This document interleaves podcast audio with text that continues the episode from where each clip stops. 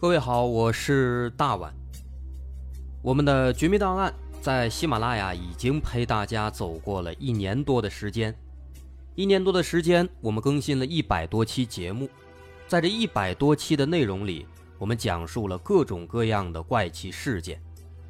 那在今后呢，我们也想尝试去做更多的其他类型的内容，比如一些自然怪象，比如有一些名人的黑幕。或者说是黑帮的发迹史，亦或是各种悬疑大案，以及更多的其他题材的探索。针对这些内容，目前我们也已经有了一个大概的规划。我们将会把这些内容做一个大概的整合，放在之后我们即将推出的一个新的专辑当中。这个专辑的名字暂定叫做《绝密档案：深夜调查局两百家尘封的未解之谜》当中。需要说的是，这个新专辑我们决定在喜马拉雅作为会员节目进行独家播出，总计有两百多集的内容。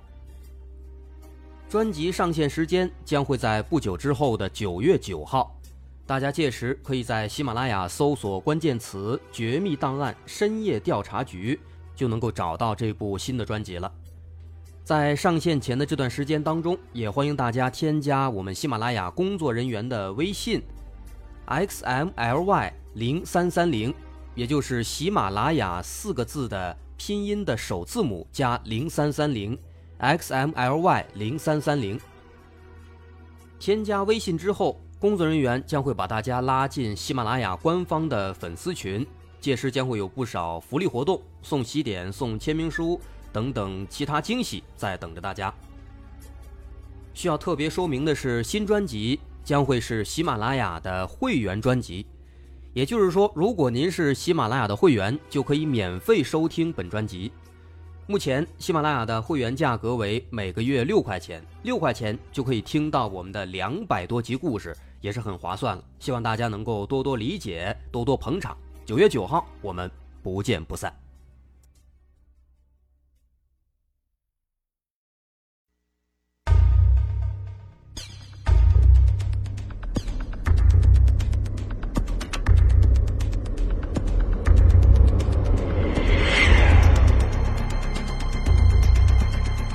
探索事实真相，搜寻幕后真凶。欢迎收听《绝密档案》。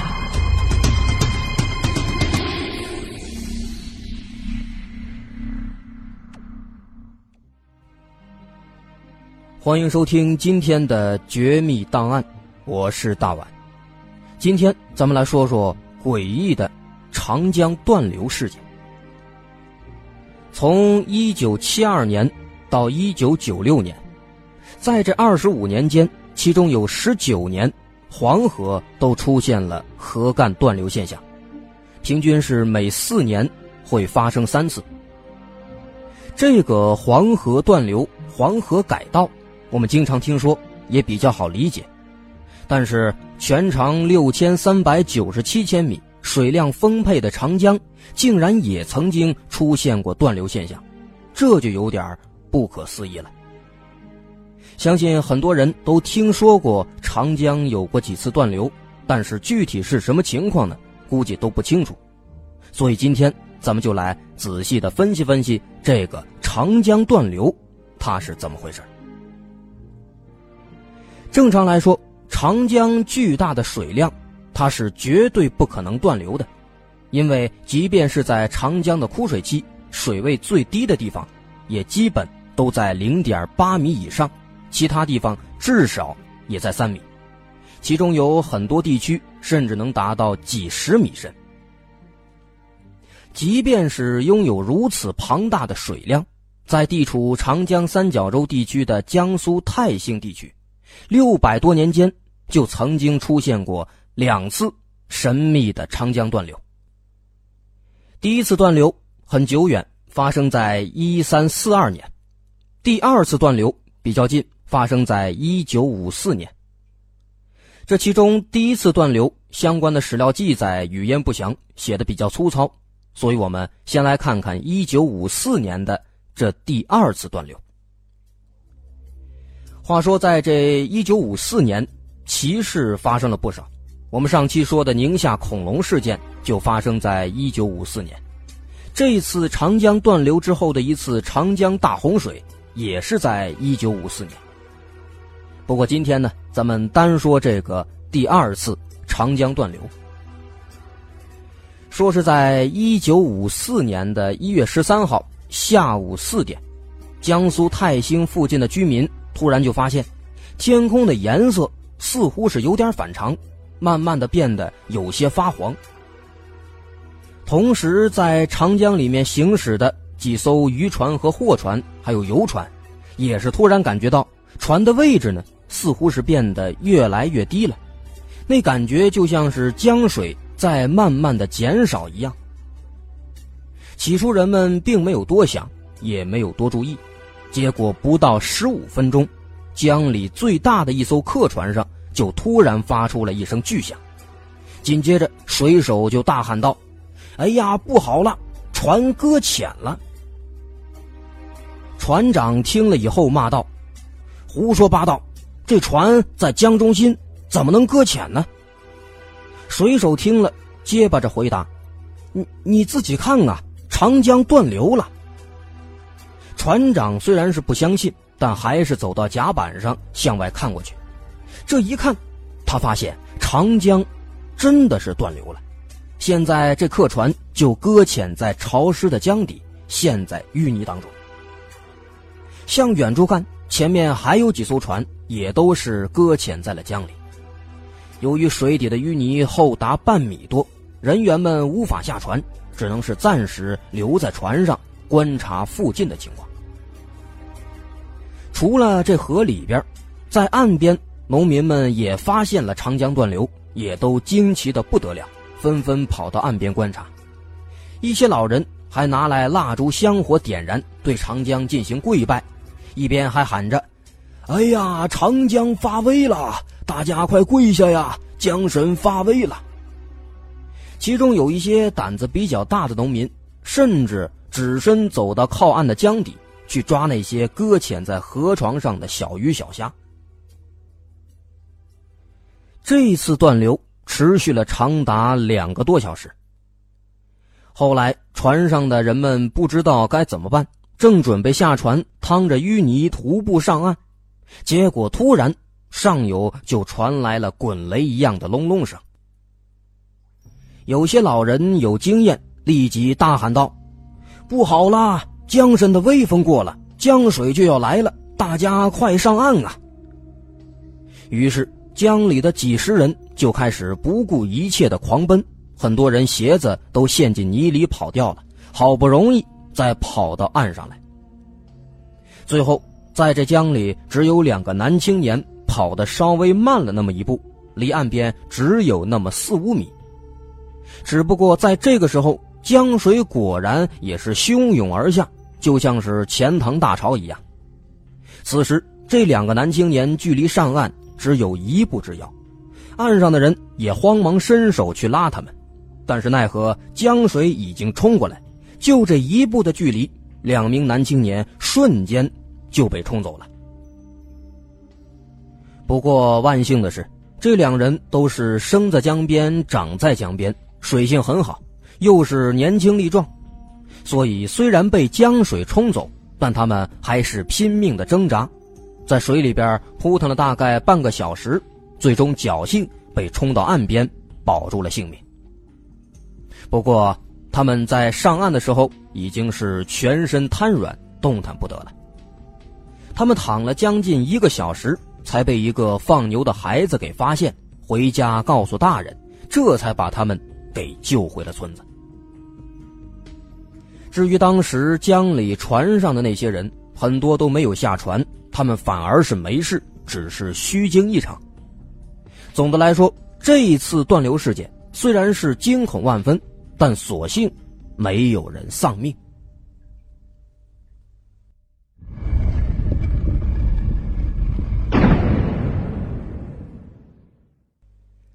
在这次断流发生以后，由于当时正值一九五四年，建国刚刚不久，人们的生活还比较枯燥，没有什么娱乐项目，所以这种怪事呢，就瞬间的传遍了泰兴，甚至整个江苏。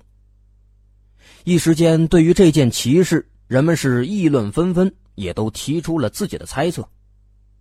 不过，当时老百姓的文化程度都不高，所以他们的猜测都以当地的传说为主，跟当地的传说进行结合，最终演化出了两个说法。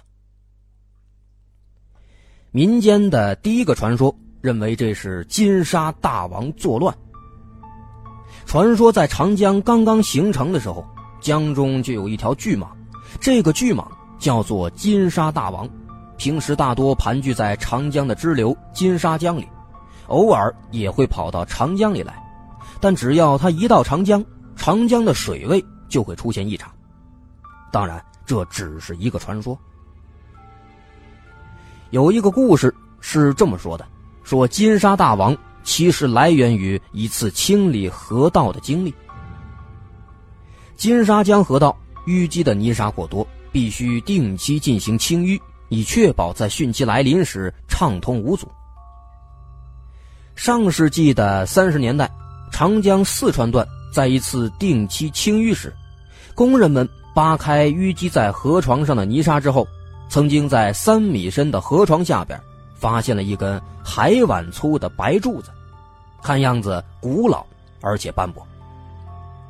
人们都以为这是发现了什么宝贝，于是越挖越深。但最后挖到十几米深的时候，所有人都不敢再挖下去了，因为人们发现这根白柱子不是什么宝贝，竟然是一根巨大到无以复加的脊椎骨，一节一节的，就这么淤积在长江的水底，直接贯穿了这整条河床。在当地老一辈的村民口中，流传着这么一个传说：说在当年大禹治水时，天上曾经降下来一条巨蟒，被震在了滚滚长江之下的泥沙之中，确保长江的水患从此不再反复。因此，当那节巨大的脊骨被人们从河床上挖出来的时候，村民们立刻就想到了当年的那个金沙大王的传说。他们洗干净脊骨上的泥沙和污泥，一天天的都在烧香和祭拜。不过，更奇怪的事情发生在第二天。第二天，人们发现这段原本水流很少的河床，不知什么原因变得波涛汹涌起来。那节淤积在河床上的脊椎骨，此时也已经淹没不见了。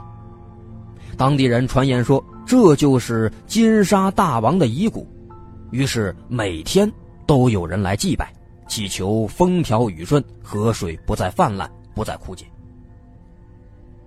不过后来到了新中国成立以后，人们破除封建迷信，再加上长江几十年来都没有再出现过什么意外，所以祭拜金沙大王的传统也就随之被人们遗忘了。据说到了一九五四年，由于五六年间人们都没有对金沙大王进行祭拜感谢，所以在这一年呢，金沙大王发怒，就来了一个长江断流，这是金沙大王作乱的传说。除了金沙大王，还有一种说法认为这是黑蛟作乱。许多住在长江边的老人们相信。长江水之所以会发生洪水，就是潜伏在水底的蛟龙兴风作浪。有个词儿叫“走蛟”，行走的走，蛟龙的蛟。生活在长江边的人估计都知道是什么意思。传说蛟龙自带三尺浪，在深山大泽之中潜伏修炼千年，等到道行深了，就会沿着长江回游大海。一路上卷起千层巨浪，淹没周边的田地和房屋，造成洪水泛滥。尤其是在大山多的地区，有时候夏天发大水，能看见人畜被滔滔洪水卷走，很多木质的圈舍，还有房屋，甚至是埋在土里的黑色棺材，都会被大水冲走。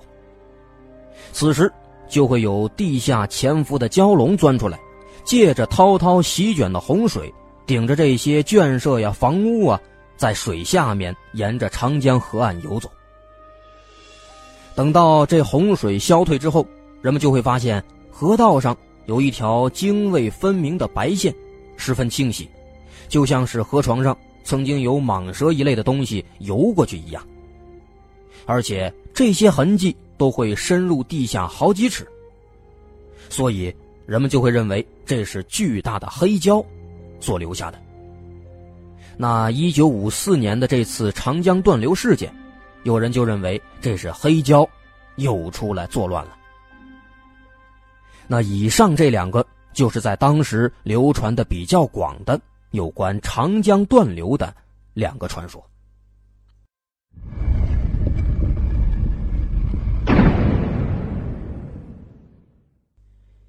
这传说始终都是传说，可信度都是非常低的，不能准确的解释这些奇怪的现象。江苏省的相关部门在第一时间得知断流消息之后，也认为这个断流事件非常蹊跷。那为了避免民间的迷信思想过度流传，有关部门就派了一个水文调查组前去调查。这个水文组。由当时著名的南京华东水利学院派出的专家组成，这些专家在当时来说都是最厉害的水文学者。最终，经过这些学者长达半年的研究，专家们得出了结论，说这个长江断流是一种奇特的水文现象。首先，专家指出，泰兴的长江断流。不只是发生过这一次，早在明朝的至正二年，也就是一三四二年，这一年八月份的一天，泰兴的长江水一夜之间就枯竭见底。根据明朝的史料记载，当时断流长达数个小时，周边的渔民见状，纷纷跳进干涸的江里面去捞鱼，找一些沉船的遗物，结果却不料。江水突然又涌了出来，淹死了很多人。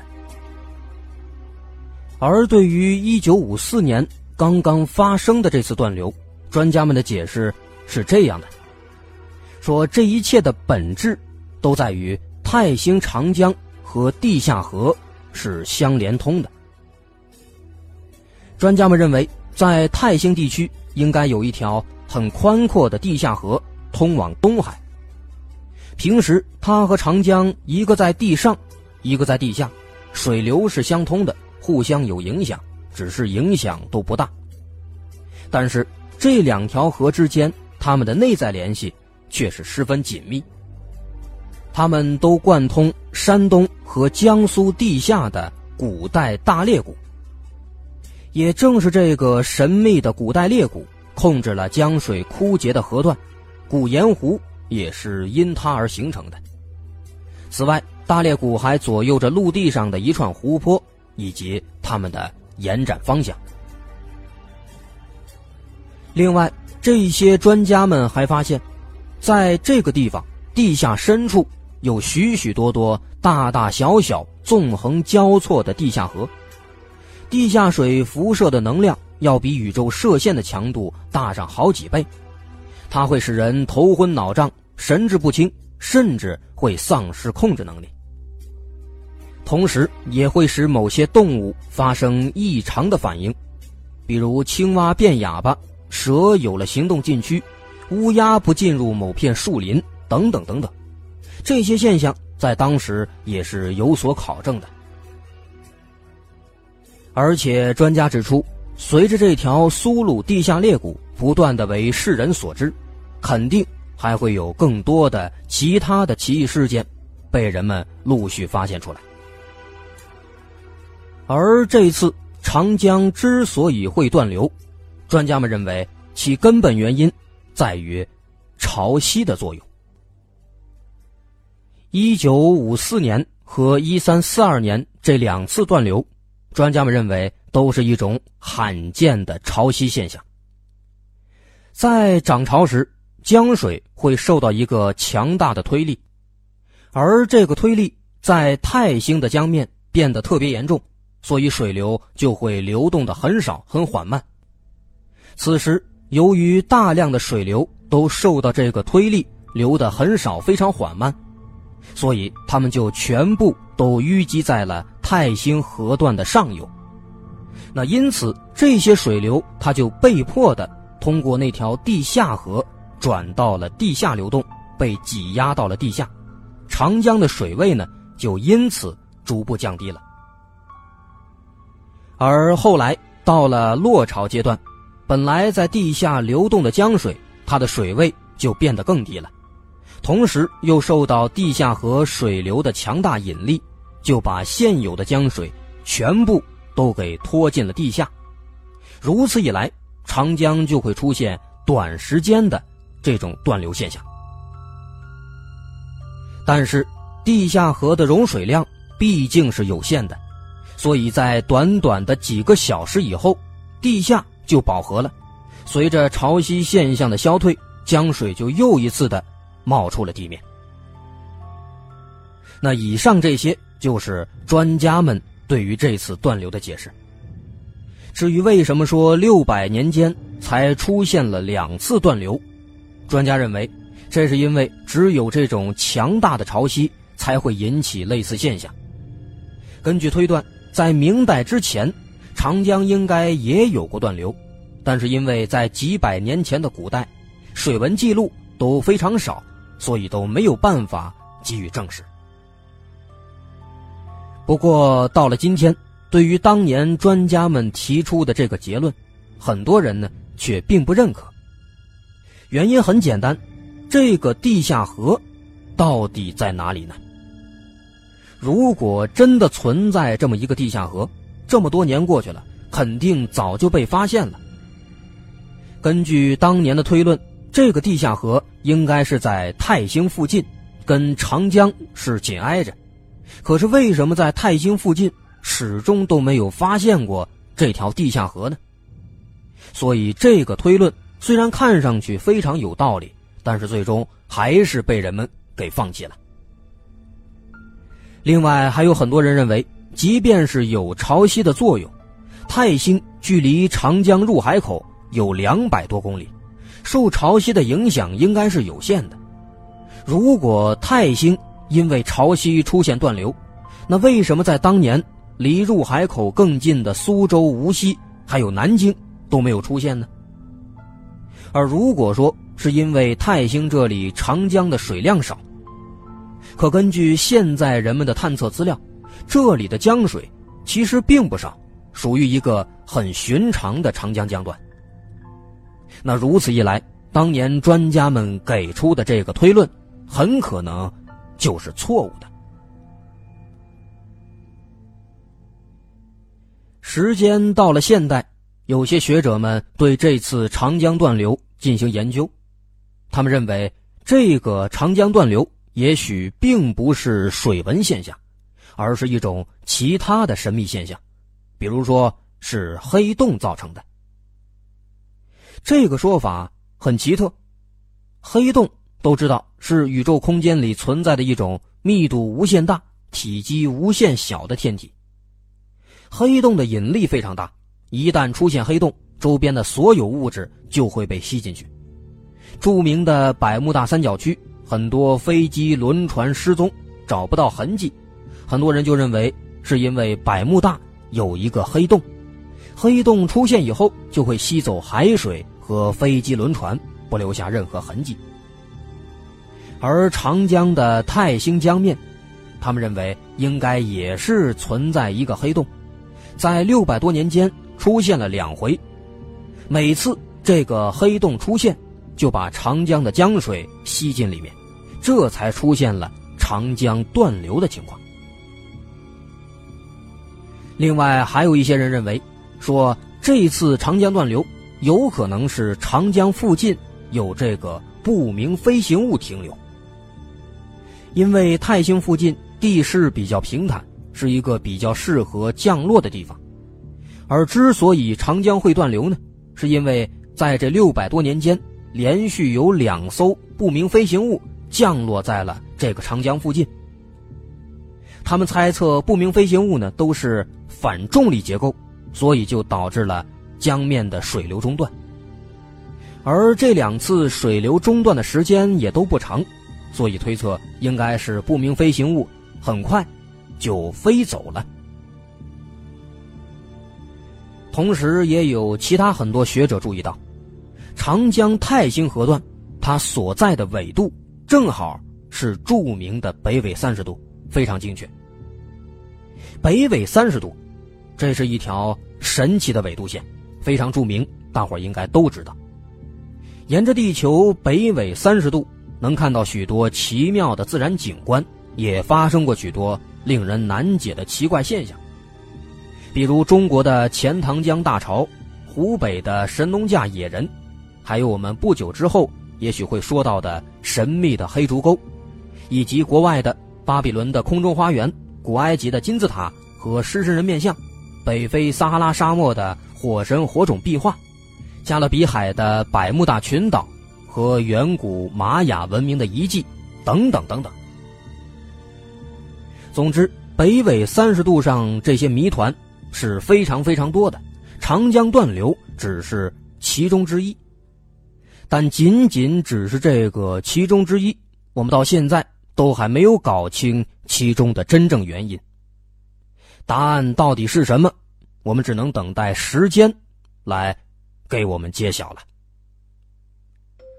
好，今天的绝密档案咱们就说到这儿，我是大碗。喜欢我们的节目，欢迎关注我们的微信公众号，在微信搜索“大碗说故事”就能找到了。在微信里边还能查到我们的听众群号码，大伙儿可以加入进来，跟我们一起探讨这些奇怪的现象。好，今天咱们就到这儿，我们下期再见。